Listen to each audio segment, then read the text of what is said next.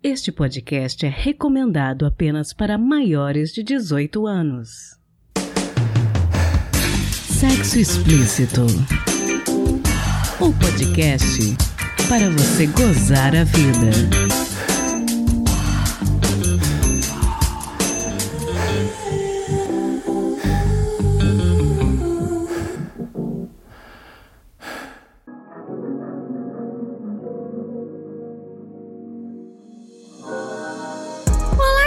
Namoradinhos, tudo bem com vocês? Aqui quem fala é Priscila Armani e esse é o Sexo Explícito, podcast que acredita em furar bolhas para levar informações essenciais a todos. Hoje teremos um bate-papo sobre um tema que parece meio bobo para algumas pessoas, mas que determina a vida conjugal e as crenças de muita gente ainda. A virgindade. De acordo com reportagem publicada no passado pelo BBC Brasil, o fato de que a relação sexual vaginal não causa alterações ao ímen é reconhecido pela ciência médica há mais de 100 anos. E mesmo assim, ainda é forte dentro de algumas bolhas o mito de que essa membrana se rompe, que o suposto rompimento do ímen teria algum significado. Conversamos com a psicóloga mineira Bruna Belo sobre se o conceito de virgindade ainda tem alguma aplicabilidade no século XXI, como as diferenças de gênero e de percepção também interferem nisso. Afinal de contas, o que é uma pessoa virgem?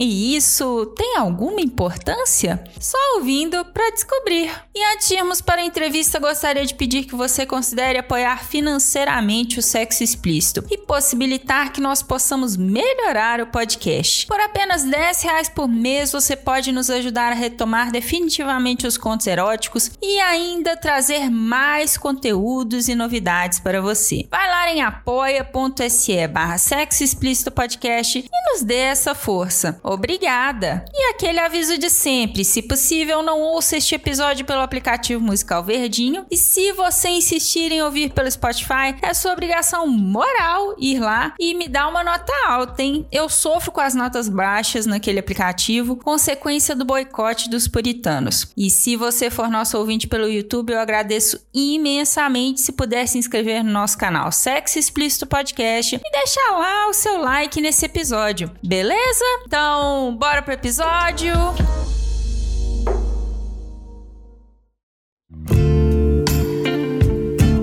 Bruna, conta pra gente quem é você, quais são os seus pronomes e o que que você faz. Eu sou Bruna, sou aqui de Belo Horizonte, Minas também, sou psicóloga.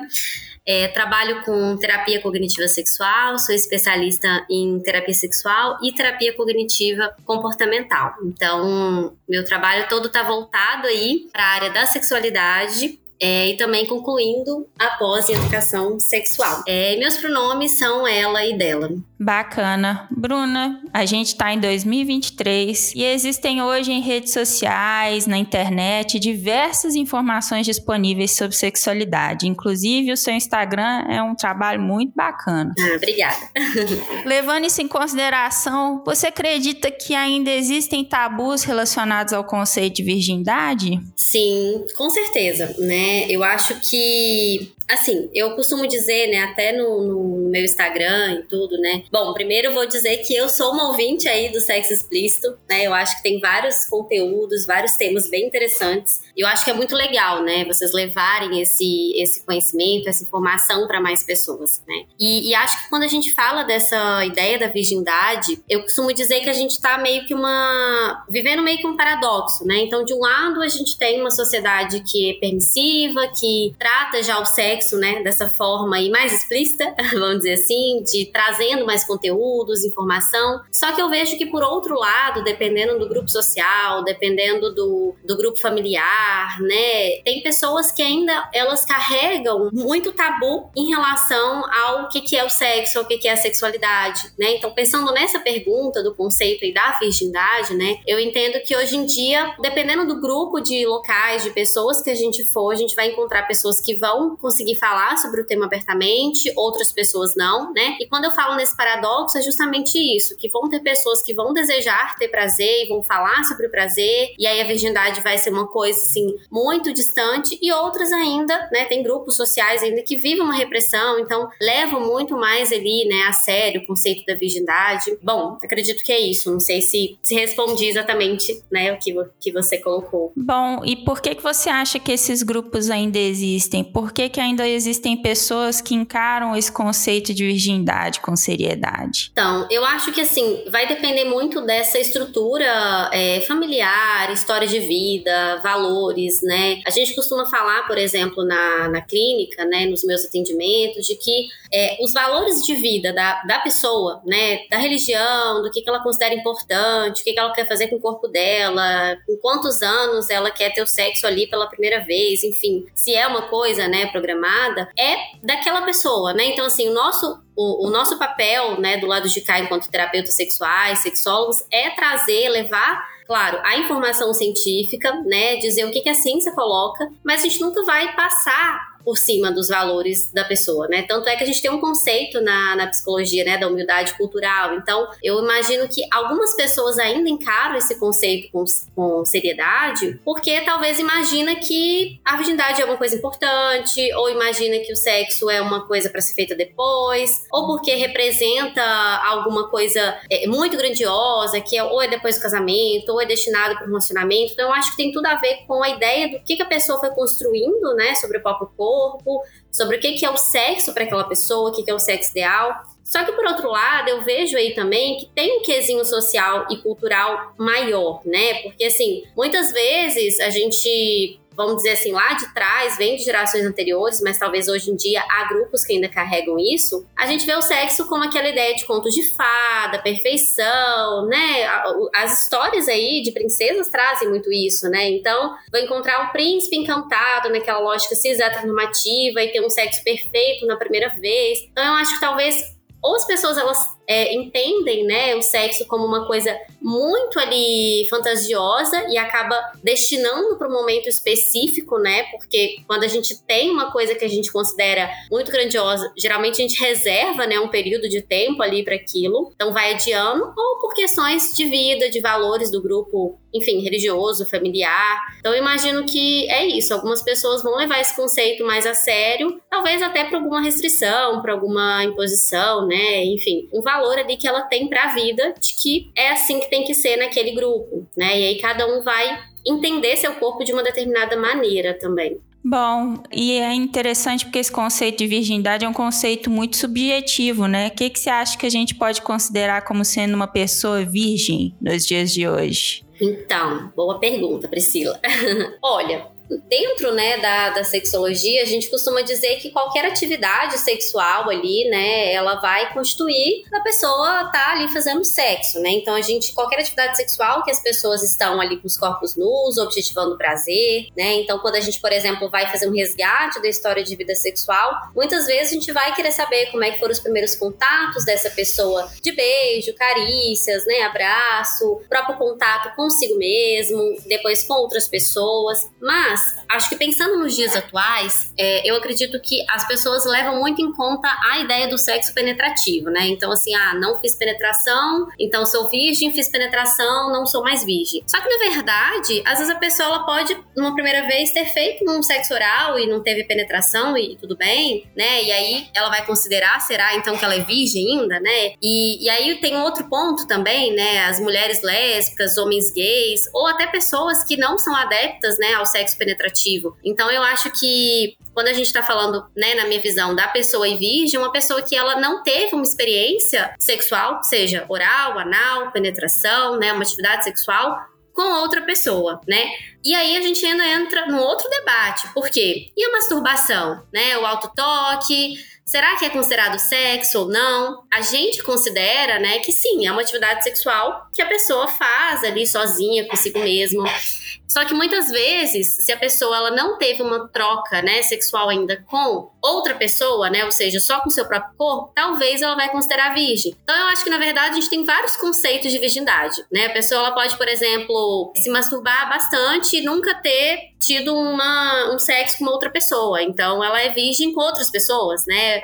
Ou sei lá, ela é, já fez ali um sexo oral, penetração, nunca fez um sexo anal. E aí, de repente, ela pode falar que é virgem de sexo anal, né? Então, eu acho que hoje em dia é, eu vejo por esses dois caminhos, assim, né? Ou a pessoa ela vai considerar a masturbação como atividade sexual, não tendo feito nada, então ela é virgem, né? Não tendo começado essa exploração, ou ela entende que a masturbação é essa atividade, por mais que seja sexual, mais solitária, e a partir de que ela tá trocando uma experiência de sexual com outras pessoas, independentemente da forma que for o sexo, se ela não tá se ela não trocou ainda, né, considerada ali essa pessoa virgem, né? Mas a gente sabe que socialmente é muito travado, às vezes, esse conceito da penetração, né? Mas vamos desmistificar já isso. Muitas pessoas, às vezes, elas não fizeram ali a penetração, mas fizeram vários outros tipos de atividade sexual. E é isso. Interessante que você está falando dessa questão, né, dos pontos de vista. E eu acho que o conceito de virgindade também varia muito de acordo com o ponto de vista masculino e o ponto de vista feminino, né? Uhum.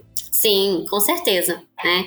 Eu acho até que, falando, né, do que eu estava dizendo do paradoxo, dos grupos aí, é, a gente tem essa perspectiva de gênero e, e acaba que, assim, Hoje em dia, né, eu costumo dizer que a gente teve sim avanços, né, nos dias atuais. E aí, quando eu falo hoje em dia, estou falando aí de 20, 10 anos, né, é, recentes, é, de gerações ali para trás, as nossas avós, os nossos pais, talvez era um pouco mais ali diferente, né? Mas ainda assim temos diferenças hoje de gênero, né? Só que se a gente for pensar a mulher até pouco tempo atrás, a virgindade era uma coisa mega valorizada, né? E aí o homem não. O ponto de vista masculino é de que o homem ele tem que saber transar, ele tem que saber como que ele vai ser, ele vai ser o cara experiente, aquela ideia das masculinidades, né, da caixa dos homens. Então vai ser um homem que para ser viril, ele tem que saber transar, e aí ele tem que transar com uma mulher, e aí ele tem que transar bem, ele tem que estar sempre ereto. E a gente não discute, né, o que que é o prazer, como que ele vai saber transar bem se ele nem conhece a outra pessoa que vai estar com ele, né? Então acho que tem muita questão de gênero ali no meio, né, quando a gente até quando a gente fala no consultório das crenças, né, da do autoesquema sexual, de como que a pessoa se vê ali na própria sexualidade, tem muito essa diferença que a gente percebe que vem de uma estrutura social, né? Desse ponto de vista feminino, masculino. Então, eu acho que talvez no cenário atual vem sendo modificado, sim, mas eu acho que ainda tem essa discrepância e era mais acentuado um tempo atrás. Então, de que o homem virgem era uma coisa, assim, muito distante, né? Mas a mulher virgem era como se fosse um objeto até de prazer, né? De desejado. E, e a gente vê até hoje, né? Algumas notícias sobre pessoas que tentam ali reconstituir o ímã para poder ali ter uma experiência como se fossem virgem. E aí a gente ainda aprende a virgindade como se fosse só uma membranazinha que é o ímã, né? Que é uma outra polêmica. Mas eu acho que, que sim, Priscila, né? Tem essas diferenças que é essa questão do gênero, que é essa construção social, né? Tá sempre acontecendo e que a gente também é ativo nessa construção. A gente, quanto sociedade civil, né? Sim, e falando um pouquinho desses grupos, né, que enxergam a virgindade de uma forma mais conservadora, existem movimentos religiosos que a gente sabe, a gente sabe que incentivam casais a não praticarem sexo antes do casamento. Na sua opinião, qual pode ser o problema de um casal se casar sem ter feito sexo? Então, eu acredito que assim, talvez o maior problema, né, seja acho que a desinformação. Assim, não que o casal que não tenha feito sexo não tenha informação, tá? Eu acho que vai depender primeiro, né? Acho que vai depender primeiro de cada casal, de cada. É um processo singular. Mas, diante, né, o que você falou, talvez é muito mais ligado a esses movimentos ali religiosos ou restritos que vão incentivar essa prática do, é, do não sexo, né, antes do casamento. E aí o que acontece é que muitas vezes isso é carregado com repressão de outros fatores, né? Então, é, é bem aquela ideia estereotipada do tipo, eu não me relaciono com ninguém antes, não, também não, às vezes nem tem trocas ali de beijos, carícias, nada. E aí eu vou encontrar uma pessoa com valores parecidos, enfim, para ter um relacionamento e daí a gente vai fazer sexo. E aí qual é o problema disso, né? É que a pessoa ela vai chegar lá achando que o amor, e que o afeto, e que essa escolha do relacionamento, ela vai se sobrepor e por si só ela vai gerar prazer. E na verdade, a gente sabe que amor e sexo são coisas diferentes. Se eles andarem juntos, ótimo, tudo bem, né? Mas é, é um grande mito sexual também que a gente tem, de que porque eu amo a minha parceria, eu vou necessariamente saber como excitá-la, saber como gerar prazer na outra pessoa. E aí eu acho que esse que é o grande problema, né? Se esse casal chega nesse momento sem ter feito sexo e se não ter uma informação antes, né, do que, que é o corpo humano, das formas de se excitar, de que é uma coisa que dá para ser explorada, né? Porque é, muitas vezes vem carregado dessa restrição, então às vezes nem teve acesso a essa informação porque não era permitido, né? Aqui dizendo numa visão mais estereotipada mesmo. Mas, mesmo se não for estereotipada, eu acho que a ideia é esse mito de que só porque se ama, porque tá em relacionamento, vai dar bom. E aí um monte de expectativas, né, são ali é, frustradas naquele momento. Então eu acho que esse casal entender que eles estão começando a vida sexual, eles podem ter começado a vida afetiva, né, mas a vida sexual tá começando. E aí entender é, por quê, né, entendendo em um casal que é, as duas pessoas, né, não fizeram sexo antes, né, com nenhuma outra parceria, então as duas pessoas elas estão ali virgens naquele processo. E aí elas vão precisar se redescobrir, né? Então aí eu acho que é importante essa informação. Inclusive no consultório mesmo, já tive pessoas que eu atendi individualmente que estavam nesse caso. Na verdade, uma das pessoas já tinham tido um relacionamento sexual anteriormente ao casamento e a outra não. E aí chegou no momento que assim, não tava rolando, não tava dando certo, não tinha prazer, não tinha desejo. Por quê? Porque não tinha ali esse conhecimento, essa informação, a pessoa não conhecia também o próprio corpo, os pontos de prazer. Então eu acho que esse casal entender que eles podem conversar, né? Eles podem descobrir ali a forma e resgatar o que talvez eles não fizeram antes, mas a partir daí, né? Entender. E, e aí tem um outro ponto que eu até comentei um pouco na, nas outras perguntas, né? Essa ideia das crenças que a gente carrega socialmente. Então, se esse casal ainda chega, né, ali na hora do sexo, carregado de crença do tipo, eu tenho que saber transar, eu tenho que transar bem, e aí o transar bem, o que é o transar bem, né? Eu sei o que, que a pessoa gosta, eu sei o que, que dá prazer para essa pessoa. Se eles nunca fizeram sexo antes, eles vão descobrir juntos. Então eu acho que essa é a ideia, né? O problema é, é, vamos dizer assim, levar essa, essa atividade sexual baseada lá nos mitos, né? Que foram criados até então. Mas é possível resgatar um caminho aí.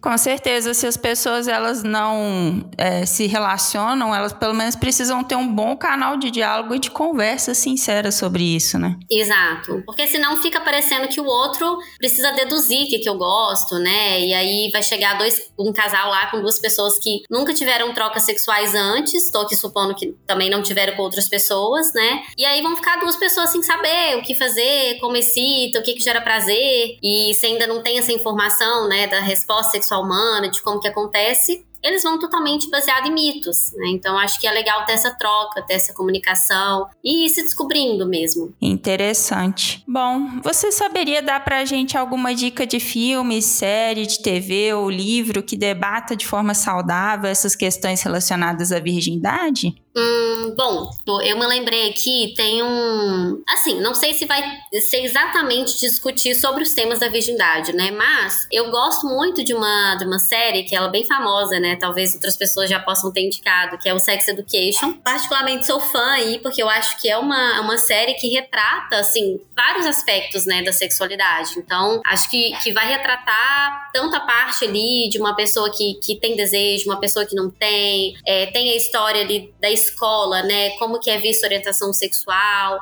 como que é visto o início da atividade sexual também do personagem. Então eu acho que, que é bem legal essa série. E em, lembrando que a, a, a, sexualidade não resume somente a sexo, né? Então eu acho que é legal essa ideia de conhecer o próprio corpo, conhecer os prazeres, né? Então eu acho que talvez a gente possa é, consumir esses conteúdos, né? Que, que tenham ali como sexualidade como um todo, e aí fazendo as nossas reflexões sobre, sobre a virgindade, né? Então me lembrei dessa série. É, tem uma outra também que chama Sex Fine e retrata a história de, de três meninas que eu não, não me recordo agora se acho que elas estão na faculdade, alguma coisa assim. Tem um contexto também universitário ali. Não me lembro se fala da virgindade. Eu acredito que uma das personagens sim. Mas eu acho que é bem legal esse enredo, sabe? É, é divertido de assistir. Acho que essa é mais curtinha do que Sex Education. Então recomendo para quem quiser, enfim, ver e, e, poder trabalhar essas questões, né? Porque a gente sempre associa, né, a, a virgindade e aí vão ter outros conceitos atrelados, né? Como que é a história de vida dessa pessoa, como é que foi a educação sexual. Então a gente vê muito nítido isso quando tem esses personagens personagens, né, que trazem. Agora tem um filme clássico também, que é mais antigo, inclusive eu já assisti ele há muito tempo, preciso rever, que é o Virgem de 40 anos, né, que é um filme divertidíssimo. Então acho que é legal também pra gente, enfim, debater essas questões aí. E, e, eu acho que muito mais do que as indicações é esse debate que vem depois, né? Mas eu acho que Sex Education, Sex Five, Virgem de 40 anos, Livros em si, é, não tô lembrando de nenhum específico agora, porque tem muitos livros, né, que eu leio de sexualidade, mais científicos e tudo.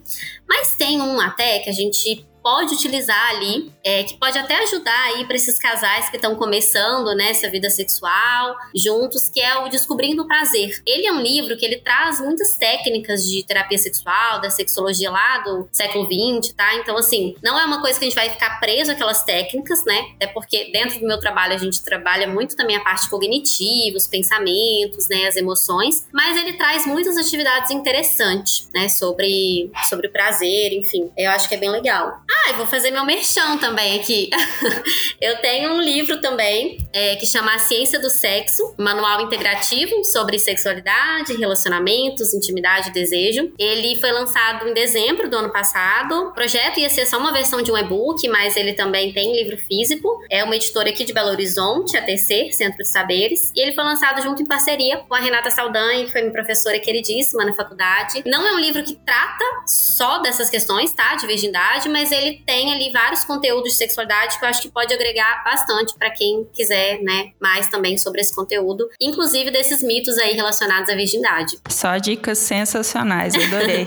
Acredito que a gente chegou num ponto da conversa que talvez as pessoas que são defensoras da virgindade ou são um pouco mais puritanas devam estar tá pensando: nossa, mas que absurdo isso que elas estão falando e tal. Eu acho que essa questão da virgindade é uma questão muito pessoal, né? O que, que a gente pode dizer para pessoas que são mais puritanas, que deve, defendem esse conceito de virgindade a qualquer custo? Então, acho que meu recado, né, para essas pessoas é assim: cada um, né, como eu estava dizendo, cada um vai ter um valor de vida, vão ter coisas que considera importante, né? Então, tudo bem se você achar que a virgindade é um valor importante para você, tudo bem se você entender que sexo é só depois do casamento, ou sei lá, depois dos 18 anos, ou na hora que desejar, né? Mas acho que a ideia é, como eu estava dizendo também, entender que sexualidade não é só falar de sexo, né? Não é só falar de atividade sexual. Então, a sexualidade, ela também começa desde quando a gente nasceu, né? Quando a gente aprende afeto, quando a gente aprende a comunicar com outras pessoas numa linguagem tanto verbal quanto não verbal. É, quando a gente conhece o próprio corpo, a diferenciação do meu corpo com da outra pessoa, os prazeres. Então, assim, se, né, seja uma pessoa defensora da virgindade, tudo bem, mas você pode trabalhar a sua sexualidade, né? Conhecer ali o que, que te dá prazer na vida, e não só prazer sexual, mas prazer como um todo, desejo, né? O gozar a vida aí, que é o nosso, que é o lema de vocês, né? Então, assim, é se tocar, se conhecer, ter momentos prazerosos, prazerosos e acredito que entender também que se você não que defende a virgindade, ok, mas você não pode também sobrepor esse valor para que todas as pessoas sejam iguais, né? Porque cada um vai decidir o que faz com o próprio corpo. E eu acho que muito mais do que defender a virgindade pela restrição e pela repressão é dar a informação, porque aí sim essa pessoa vai escolher. Então, bom, se você quer fazer sexo, que faça um sexo seguro, um sexo protegido, né, contra STs, que seja prazeroso também, né? Porque também a gente fala muito de ST e gravidez e esquece de falar do prazer, né? E aí fica parecendo que o sexo é uma coisa coisa super ruim que vai acontecer. E na verdade é dar essa informação. Entender que a sexualidade é muito mais além disso, né? Como eu estava dizendo. Então, jovens, adolescentes, crianças também vão precisar aprender, né, sobre o espaço, sobre consentimento, sobre o que é permitido no seu corpo, o que, que não é. Então, gente, se você aí que tá escutando é defensor da virgindade, tá tudo bem, tá? Mas entenda que sexualidade faz parte do mundo e que você vai precisar entrar nessas conversas, que você vai precisar entender que é importante para as pessoas e que falar de sexo e de sexualidade não é incentivar as pessoas a fazerem sexo. Inclusive, vou deixar um bônus aqui, que a gente tem pesquisas que mostram que os jovens e adolescentes que tiveram acesso à informação sexual, por estatística, eles iniciaram a vida sexual mais tarde. Então, assim, a informação é nossa aliada, tá? Para você também aí que defende a virgindade a qualquer custo, entenda que sexualidade atravessa também a existência de todos nós. Inclusive, né, nascemos aí de como, né, de momento de prazer né? Assim a gente espera. Então eu acho que é isso, cultivar mais momentos de prazer do que de sofrimento e de dor, né? Então trazer as coisas boas que o sexo também possa ter nos oferecer e gozar a vida. Acho que é isso, Priscila. Excelente recado. Sensacional.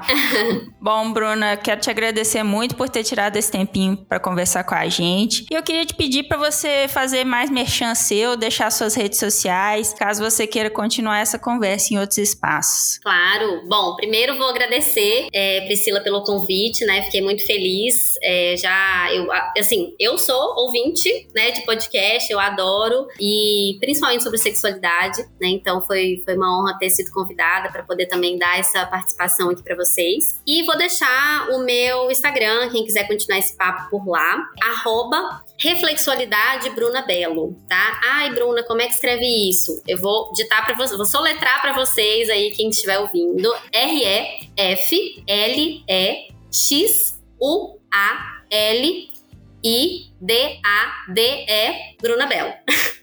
é uma mistura de reflexão com sexualidade, né? Vocês captaram a mensagem. Então, arroba é o meu Instagram. Eu acho que por lá é um bom norte que vocês conseguem encontrar por lá link que vocês direcionam para os meus outros serviços, por exemplo, para marcar terapia, para marcar eventos, é, e até mesmo para encontrar o livro, né, que eu falei que está à venda. Tem alguns cursos também que tem lá no Instagram. De lá também vocês conseguem direcionar para minha página, que é o site que tem o mesmo nome, tá? Então eu acho que é um bom norte para vocês encontrarem é, um pouquinho aí do recorte do, do meu trabalho nas redes sociais. E, né, se quiserem também continuar debatendo, podem me chamar por lá. Sensacional, também foi um prazer enorme para mim conversar com você, Bruna. Ai, que ótimo. Obrigada, Priscila, e obrigada a todas as pessoas aí que estão nos ouvindo. Valeu.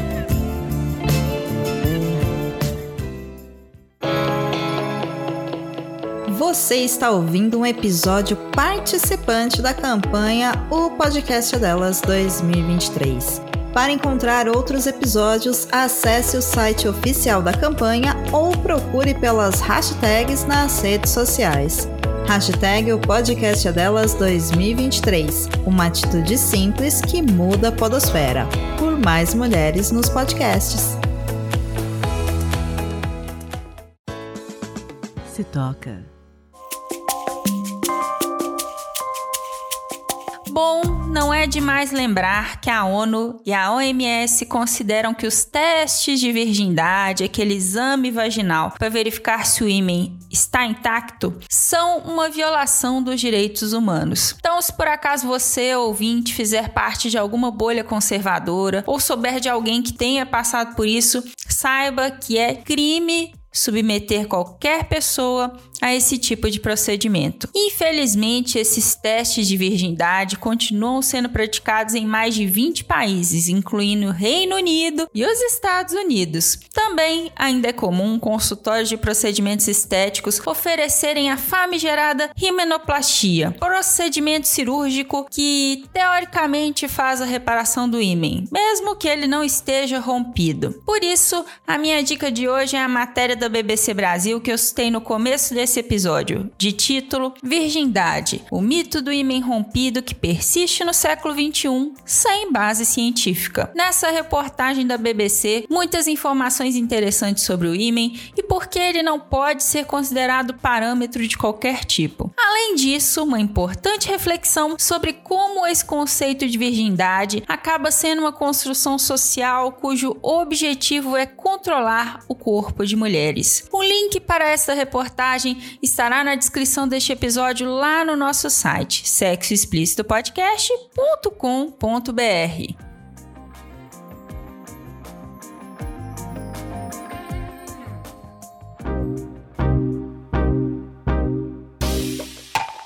este foi mais um episódio do podcast Sexo Explícito. Foi bom para você?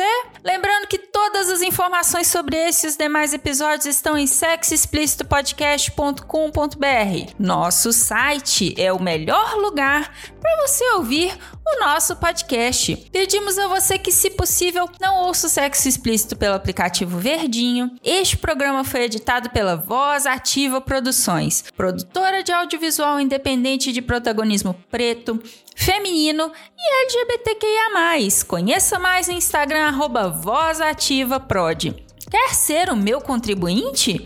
Você tem duas opções. Pelo nosso apoia-se em apoia.se barra sexo explícito podcast e pelo Pix do podcast, que é também o nosso e-mail de contato, sexoexplicitopodcast.gmail.com. Este episódio não seria possível sem os meus contribuintes do mês de junho. André Santos, Conto Sexo Livre, Daniele Silva, Drica Banelas, Edgar Egawa, Gustavo de Carvalho, Magno Leno, Patrícia Canarim e Rogério Oliveira. Obrigada demais por apoiarem Mulheres Podcasters. Estamos no Instagram no arroba Sexo Explícito Podcast. Você também pode me ouvir em qualquer agregador de podcast de sua preferência, além do Deezer, iTunes, Google Podcast e também no YouTube. E aí, o que, que você está esperando?